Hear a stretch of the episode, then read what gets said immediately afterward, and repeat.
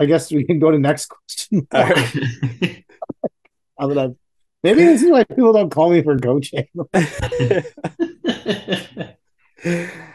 um, Eric by uh, four. I'm sorry if I got that wrong. Uh, when should you start to consider you need more guys or gro- girls?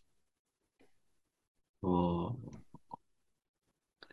I think you you're talking about hiring your first employee Uh, more. or more employees. Yeah. uh, How bad is your how bad is your schedule fucked up? Yeah. For me, that's like if we're if I if I book work and I build this now I try not to schedule anything hard anymore because I learned that lesson. Like now I just tell people well, you're the next in line. We get there when we get there. I don't know when exactly that'll be. Um but if we're falling way behind where I think we should be, I you know, there's the weather factor, but I tend to think sometimes maybe I've felt like one person would accomplish more than they can. You know, or so, and maybe that's when I would start to look at say if we add someone, does that make things better, or is the work just more complex and maybe I fucked this up, and then normally I conclude I fucked it up, but it, I guess maybe it would be that if your schedule's behind, that's where I would start to think hard about bringing on some more people. That can also just cause more havoc in your life. But I, I guess that's I, or if we have enough work to start another crew, or for us, like if we're going to buy another truck, we need to buy a dri- we need to find someone to sit in the seat, right? We need a seat person. So that's where we think about it. I'm gonna go the opposite way because labor is so hard to get a hold of. Great guys. I say if you can find anyone who's mm-hmm. good or great or phenomenal, hire them now and find the work for them. Because finding the work is the easy part. And the last couple of years it has been the easy part. But you can't afford to miss a good set of hands because you're not sure if you have the work for them and maybe that's me coming from a uh, a place of privilege where we have a lot of work ahead. But um, sorry, my dog's going off. I think Um, that's why people call you for coaching calls. That's great. Again, Chad. Chad is dropping the mic tonight. That is amazing advice. I Bringing wish in I'd the said, heat. I totally wish I'd said that. That's a so broken good. clock is right twice a day. Um, no, but like you can't afford not to to hire these good guys if you have the opportunity. Um, I agree. Mike.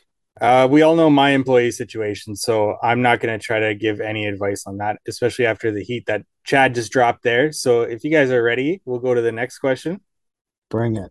45 Scapes asks, ask the guys about being bonded, if they are, and how the process works to become bo- a bonded, I'm assuming company. That was left out. Uh, I am not bonded. That's why I subcontract most of our commercial work because I don't want to deal with it. And I have worked extensively at bond at bonded companies, and it is a lot of accounting. It's an accounting thing. Yeah. it, You have to, yeah. Yeah, we're not bonded either. Um, I think you can get bonds based on certain jobs, right? Like you don't have to be bonded. Uh, Well, you're or- you're and- you're trying to bond. Yeah, you're in order to bond a job. Normally, you have to you apply at a bonding company, and it's like this was when I was involved in that world. So I'm not haven't been for quite a while. So everyone needs to take this with a grain of salt. But we would pay for a separate set of accounting that would go to the bonding company, and it was expensive to be bonded. And at the at the end of my run at that place, we were debating whether being bonded was even worthwhile because we had really cut down on to be most of the time. I think of all the private GC jobs we did, there was only one that asked for bonding. Mhm. It was a company from the states that demanded bonding, and then we had to charge them for the bond because we had to pay for the bond. Yeah. So we said to them like, "You're the builder. You really like. You're the client. You like." It made no sense, but they wanted a bond. Municipal, municipal work all had to be bonded. So, but by the end of my run there, we weren't really even bidding or doing any municipal work because the municipal tenders were getting 30, 40 um, people closing it. And so it was like, why would you bother with that? Yeah.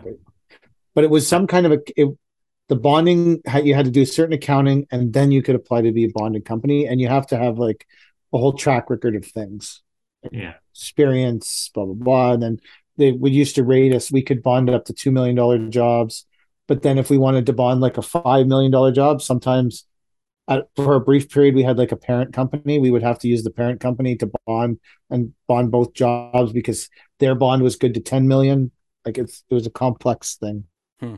i don't think you need to have need to have it to run a successful commercial company. Only if you want to work municipal. Like we do a lot of municipal work, um, but our GCs don't ask us to be bonded, and when we do city jobs, I mean, we put a bid bond down at like ten percent, right? So, um, a lot of our city jobs will ask us for ten percent um, for two years, um, just to make sure the trees survive and shit like that. is it a 10% holdback or do you put down the 10% No, you got to put down ten percent. in cash Yeah. So, like, whenever you go to submit your bid, say it's a sixty thousand dollar tree job, you have to write them a check for six grand and give it to them with your bid. Right. So even if they don't, if even if you're not a winning bid, they've still got your money for two, three, four, eight weeks until they decide to return it to you. Hmm. Um, which now isn't a big deal, but if you can imagine early on, starting off, so you have to pay for the trees, you pay for your bid bond, you have to pay your guys, you have to pay the topsoil and all your fuel and your insurance and all this shit. You're in it for 40 grand before you see anything back on that $60,000 tree job. Right. So it's, uh, it takes money to make money, I guess.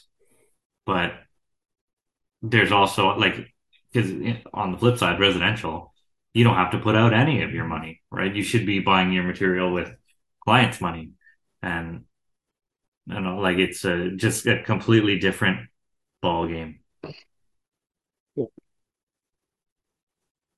So we're not bonded So we're not bonded. That was the last question I had. oh you didn't go to the not our finest hour questions I did. Do you want me to start going on those? Sure, yeah. Unless we have a different segment we're going by. And no, I don't have anything else. Do you guys? Uh, this was a short episode. Yeah, this is gonna be a short one. Well, we still got a, few, uh 10 minutes, 20 minutes, something like that. And we Are still gonna got quite a bit, a bit of questions. Quite, uh, quite a bit of questions came through on the Not Our Finest Hour one. Wow. Sure, sign that up. All right. Uh, War Striper 71. I believe this is the gentleman Yeah, that left us the voicemail. Yeah, it's Warren. Yeah, Warren, thank you so much. Um, how long have the three of you been in business? This is our this is Paver King's fifth season. I'm at five or six too. So yeah, I think so. This will be Natural Design's 12th season, I believe. Happy birthday to us. Nice. You are the you are the old man of the group. The old man. Uh, New Leaf Ottawa, our number one fan. Speaking of hose shots, what is the best type of hose?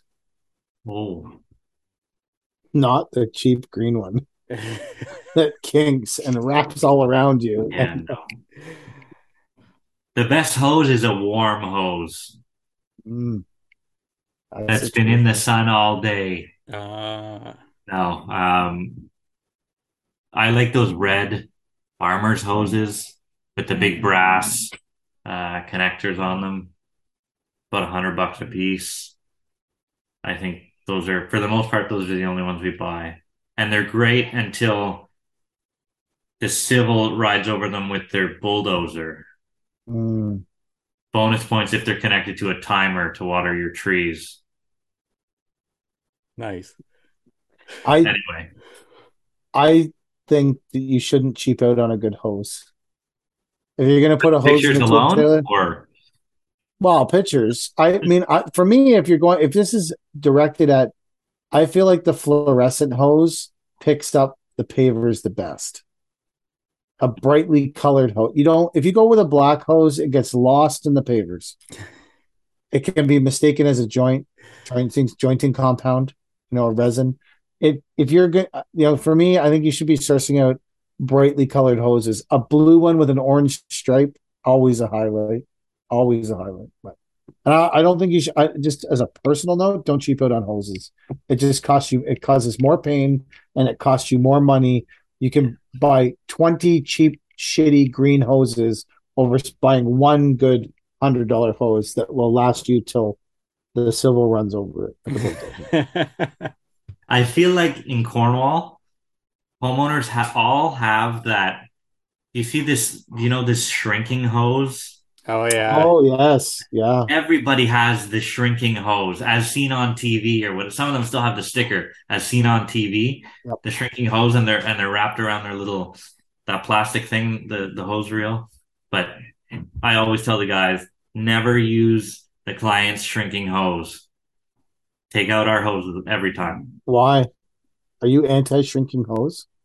I am anti breaking the client's shit while we're there. It's also got it's also like a felty uh Yeah, yeah. outside. So if you Yeah. bring poly with that, that's gonna get like completely messed up. Yeah.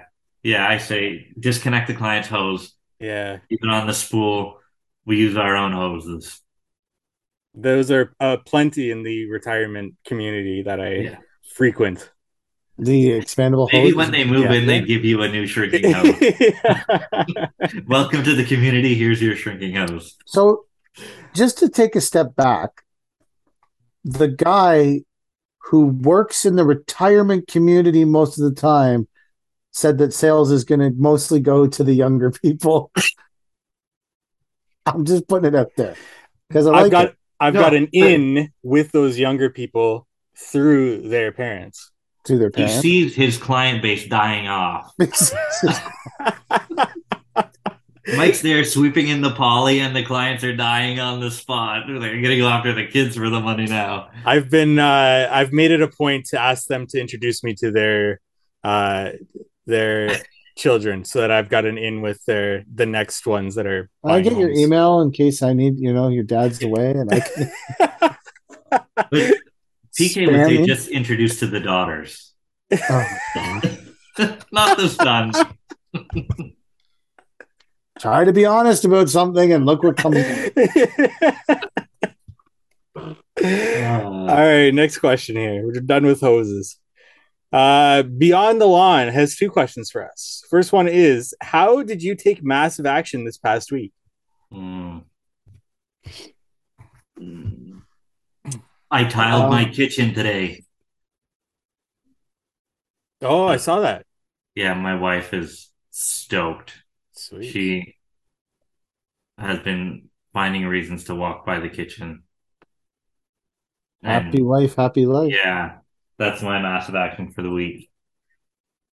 I tell her I'll do one thing around the house per year, and this this year is the kitchen. Wow. Yeah. Uh, I worked Saturday and Sunday hauling snow, and we hauled like A massive amount? Uh, I don't. Well, it depends. I guess it depends on your definition. I've hauled a lot of snow some nights, so it depends on the definite. Like we had, um, I probably hauled myself forty loads on on uh, Saturday, and then I probably hauled another twenty five on Sunday, and then I went to another job and hauled some more snow, and then we dumped like I don't know, fifty loads of snow or something at our dump, and then we had to push it around. No, that was the massive the massive action we took was to get the snow moved before the rainstorm because if you're in the snow moving business and it rains, your money is literally running down the drain.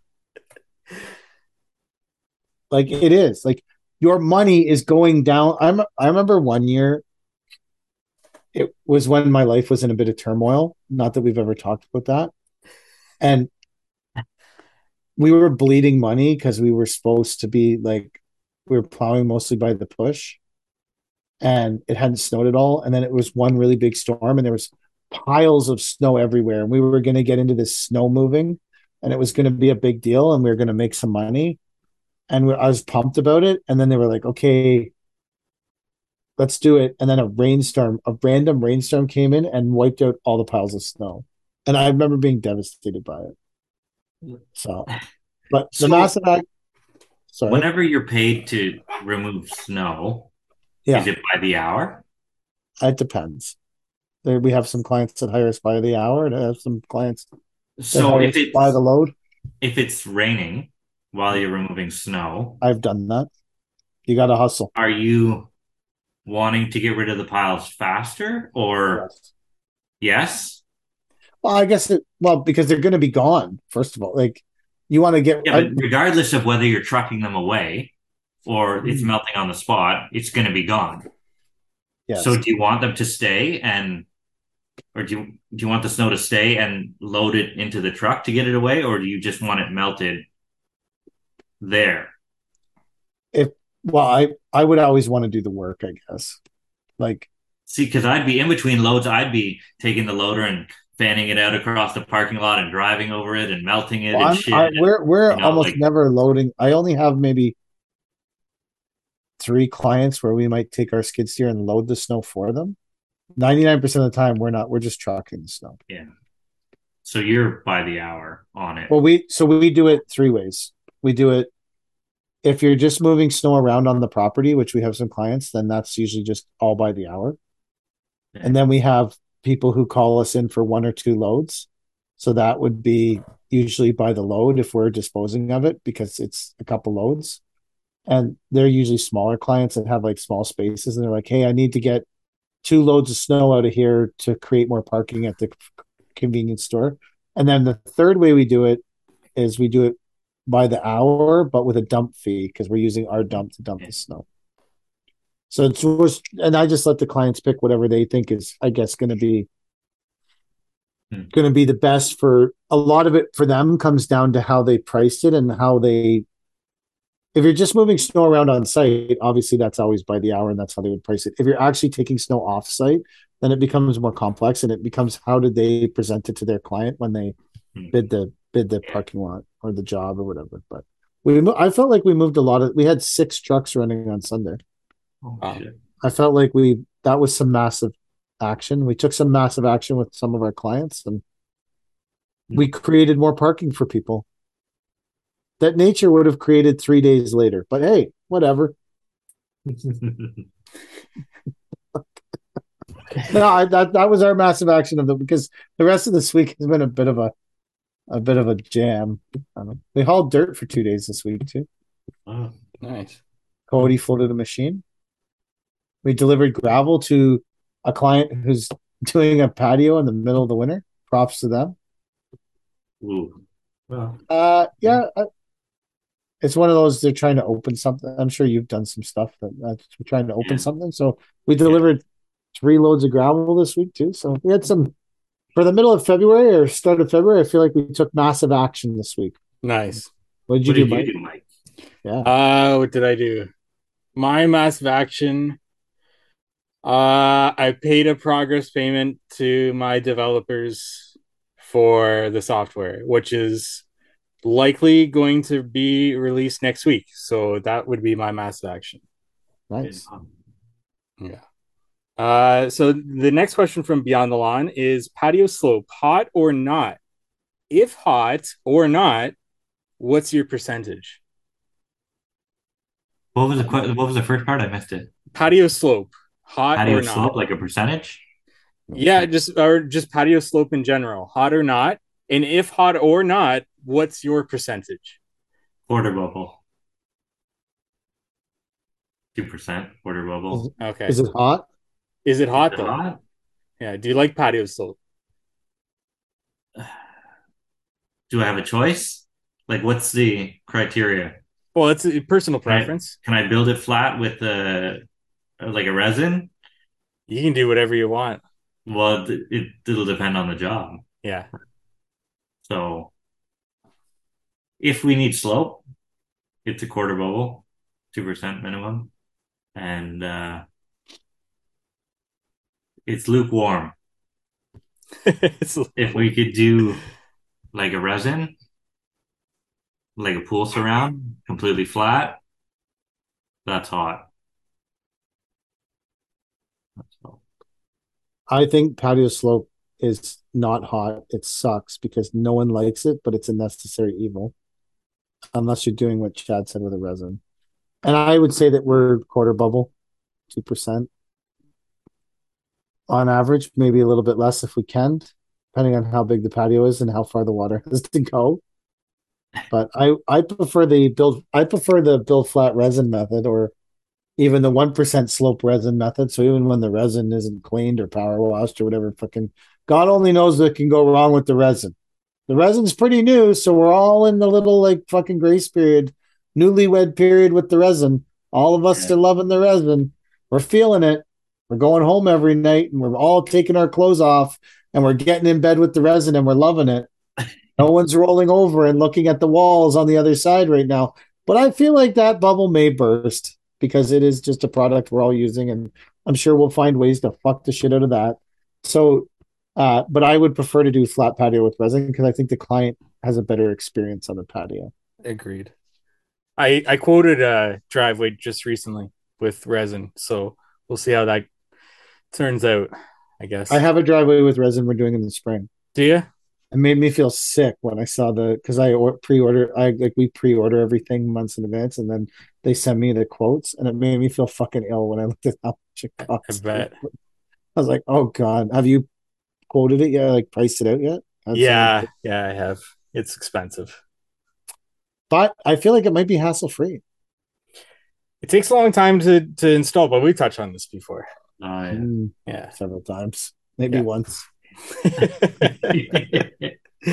uh, I'm gonna say one percent personally. If it's a aggressively textured stone, I'll go two percent. Um, yeah, that's my slope. Hot or not, uh, obviously we talked flat, always best, but obviously you can't.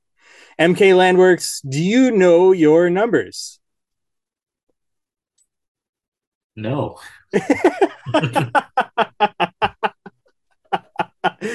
I know them in passing. They're an acquaintance of mine, but I don't know them. that was awesome. Uh, I have a general idea. I don't know them to the penny. I have a general idea. I was actually listening to a podcast today where a guy was like, I run over my profit and loss statement every Saturday. I was like, Jesus. holy shit. That's like, I don't intense. I'm- I- made me feel a little guilty, a little insecure. I don't think I've looked. I I know I do a meeting with the accountant once a year, and I think that's there, but I can't say for certain. So I have a general idea of our overall costs in my head, and I track it, and I have it like Kelly and I talk about stuff and what it like. I know what we have to recoup every month, and I, but I don't. I do not know my numbers to uh to, like. I know what you're. That guy's asking. Do you know your numbers? Do you? And I'm gonna say no, I don't, because that's I don't. And he did say it uh, jokingly because he did add a nerdy uh, emoji afterwards. So I would assume this is more so a joking. I have a general idea, but I don't know them the way that people who talk constantly about knowing their numbers know their numbers. So, like, I joke about not knowing my numbers, but like my brain's always thinking about what we're doing, right? Like, say we've got a patio and I know how many square feet and how much that costs and how many bags of sand and how much gravel and all this shit. Like, that's all running through my head. But I'm not going to give you a down to the penny. I can get you within 500 bucks. And They're for me, talking. They're talking keeps about me sane enough.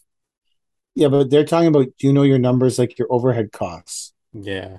I, I think that's what Do most do you know- people do you know- talk about when they Like say- when they're talking about, do you know your numbers? I think what they're talking about is, do you know how to recoup your overhead costs through your labor rate?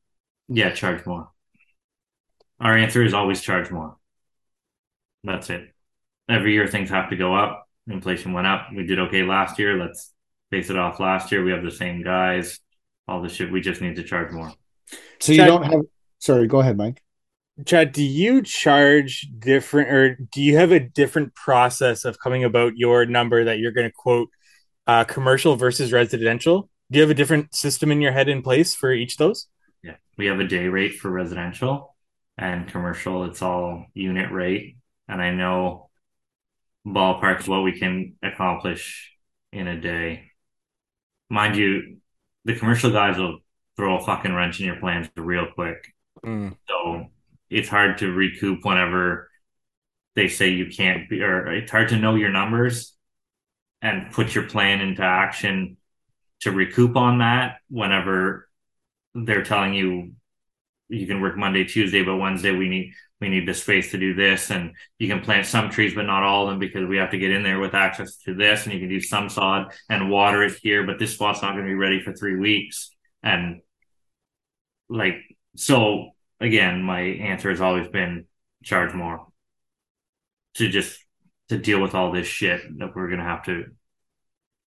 So we think of it as a full cup of money, as bad as it is, and every time something goes wrong, someone takes a little scoop of that money out of your cup, and hopefully by the end of the job, there's still enough that you can get a nice big gulp out of it. I think, just- that- Yeah, but I think that's true for any contractual work you do. Like, That's a real, like I've not use the cup analogy, but I've said to lots of people like when we start a contract is the, the moment we start, we start vaporizing the money off the contract.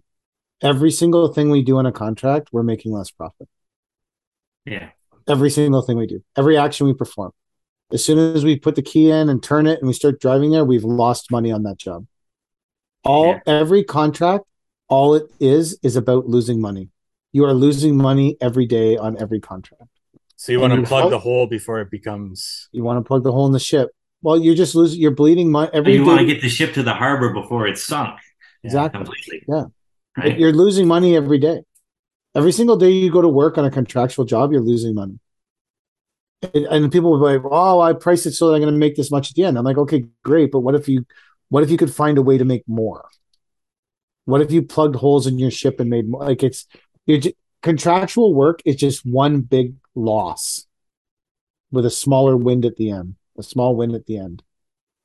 yeah, Yeah. that's People ask me why I like hourly work. We do a lot of our we do a lot of hourly work. Like a way bigger percentage of our work is usually hourly over. I like hourly work because I like singles. I'm happy to hit four singles a week and then get home by the end of the week. But there's people who want to swing for the fence every fucking day. And those and those people love contractual work because when you do contractual work for everything you do, you swing for the fence every day, or you should be. If you're doing contractual work and you're not swinging for the fence daily, why the fuck are you doing contractual work? That's the only reason to do it Mhm. to hit the home runs. You don't do contractual work to hit a double. You hit do contractual work to hit a home run. That's just how we structure our business. We have crews that work hourly because I know that they are going to make money every fucking day and they are going to bring home and cover overheads and cover costs.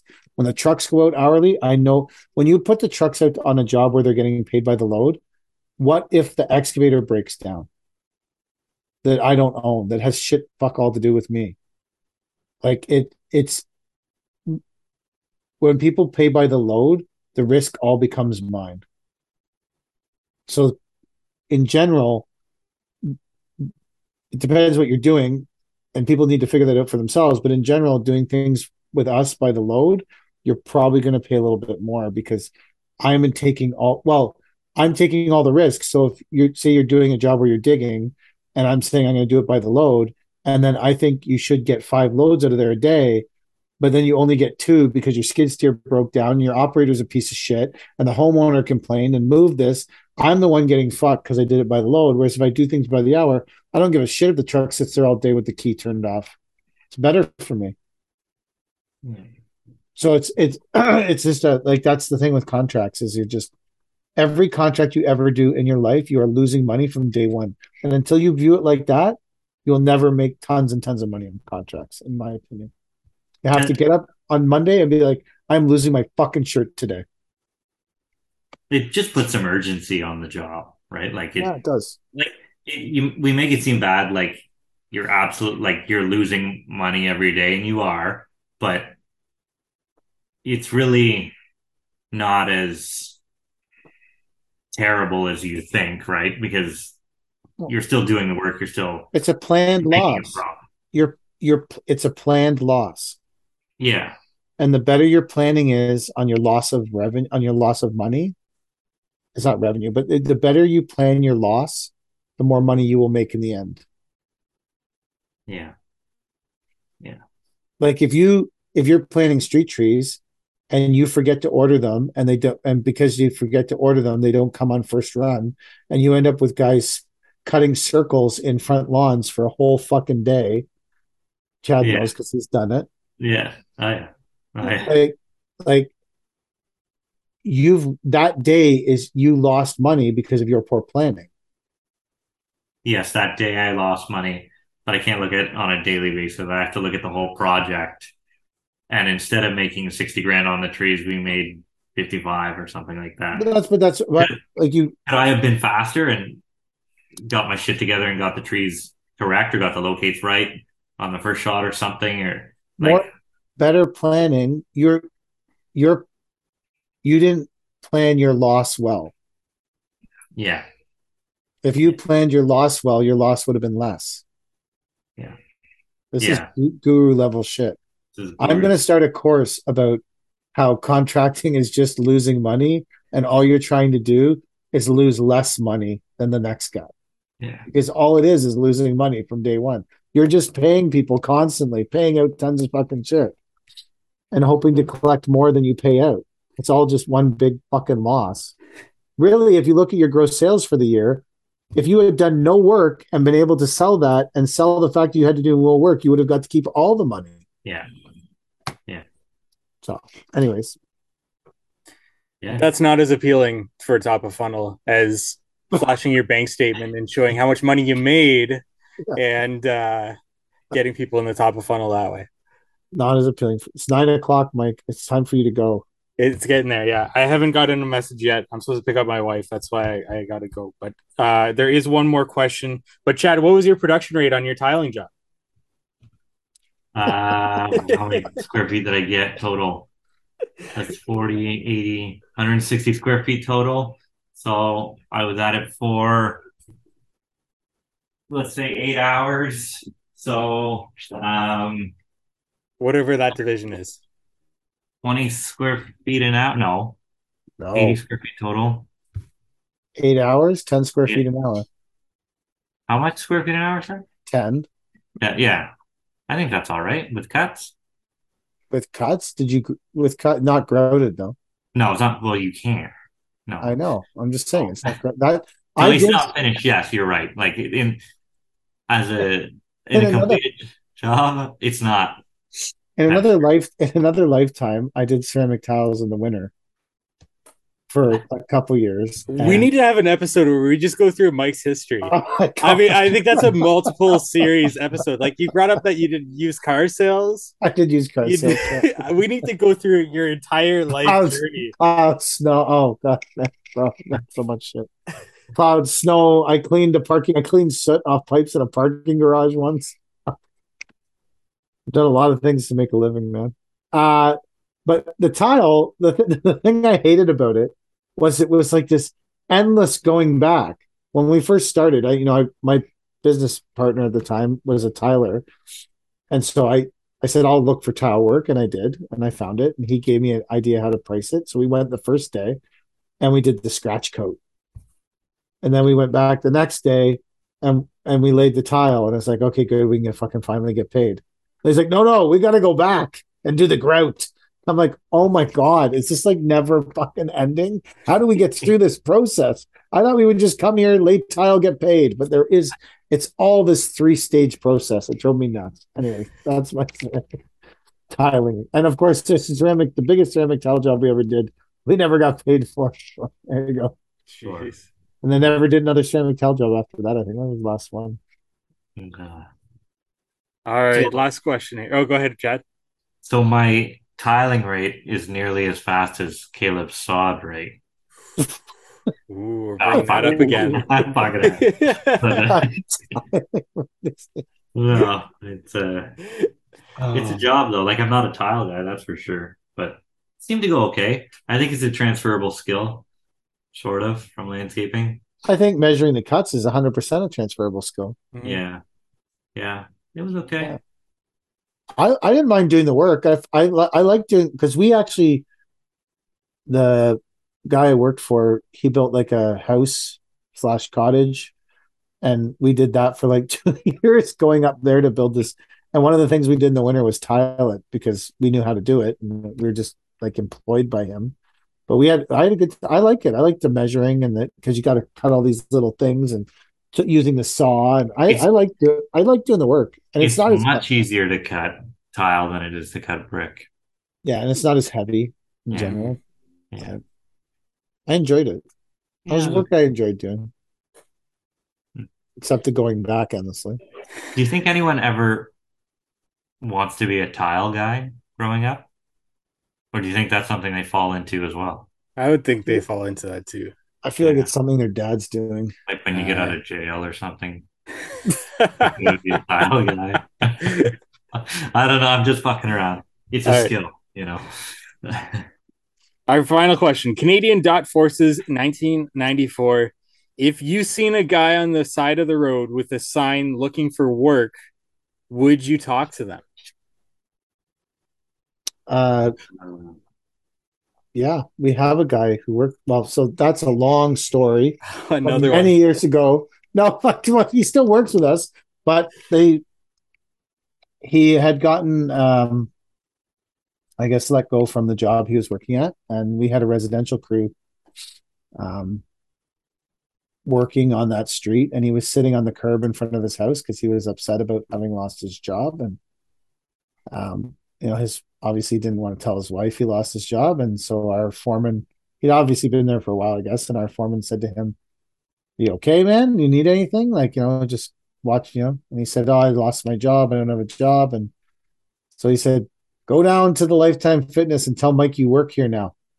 He went, Okay. So he came down and he's still around now. So I don't, I don't think that that's, I don't think that's a bad thing at all. If someone needs a hand up and you can provide it, then I don't have a problem with it at all. I think it's, uh, Did he have the sign though? no sign. Well, I don't know. I wasn't. I he showed up and said, "Joe said I works here now," and I said, "Okay, cool. Start laying the pavers." We were doing like to put it in perspective. We we're doing like forty five thousand square feet of pavers around a pool, and we just needed as many hands as we could. And so we he showed up and he worked, and he still works for us now. He's a good guy. He's a nice guy, and he works hard, and just had a bad run of luck there in his life, and needed a hand up. You know, which is fine. a few years before I started at my supplier, I got told this. Uh, well, when I started working there, I got told a story by the truck driver that worked there that uh, the guy uh, that was used to be in charge of the yard actually was homeless, and they didn't know that he was homeless. And he would actually sleep in their shop down below in the yard on uh, a bunch of poly bags, uh, polymeric sand skids. And so he would work, and then he would, uh, after work, immediately go to the corner with a sign asking for money, and then go back to the yard when everybody was gone, set up his bed, sleep, and then get up before everybody came. And that was his day until he got caught. Hmm. And then what happened? Uh, I think he got fired for that. Oh. Uh, unfortunately. that didn't improve the situation at all. no. I feel like my story was a bit happier. yeah, I, I left that out until you asked. I, I wanted to hear that he moved on to a flourishing career and went back to school. And obviously, that's not the case. But Yeah. not every story has a happy ending. no, that's true. Sleeping on the poly bags. So now that you've told this story, some supplier is going to come out with a thing where if someone has slept on the bags, the sand will not harden.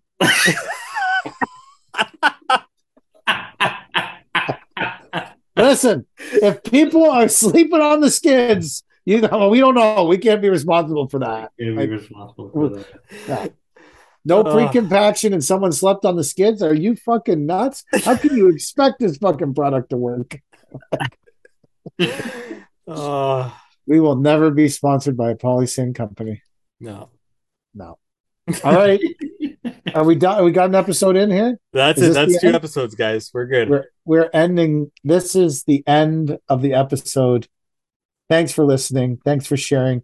Remember, watch our Instagram, and you could get your free "Not Our Finest Hour" live on our show, on our podcast, coaching from Mike and Chad. I will not be participating. I'll just be taking notes. and making sure that I am also receiving the coaching from Mike and Chad because no one wants to get coached by me. We are out. Thanks for listening to the Not Our Finest Hour podcast. This is the end of the podcast.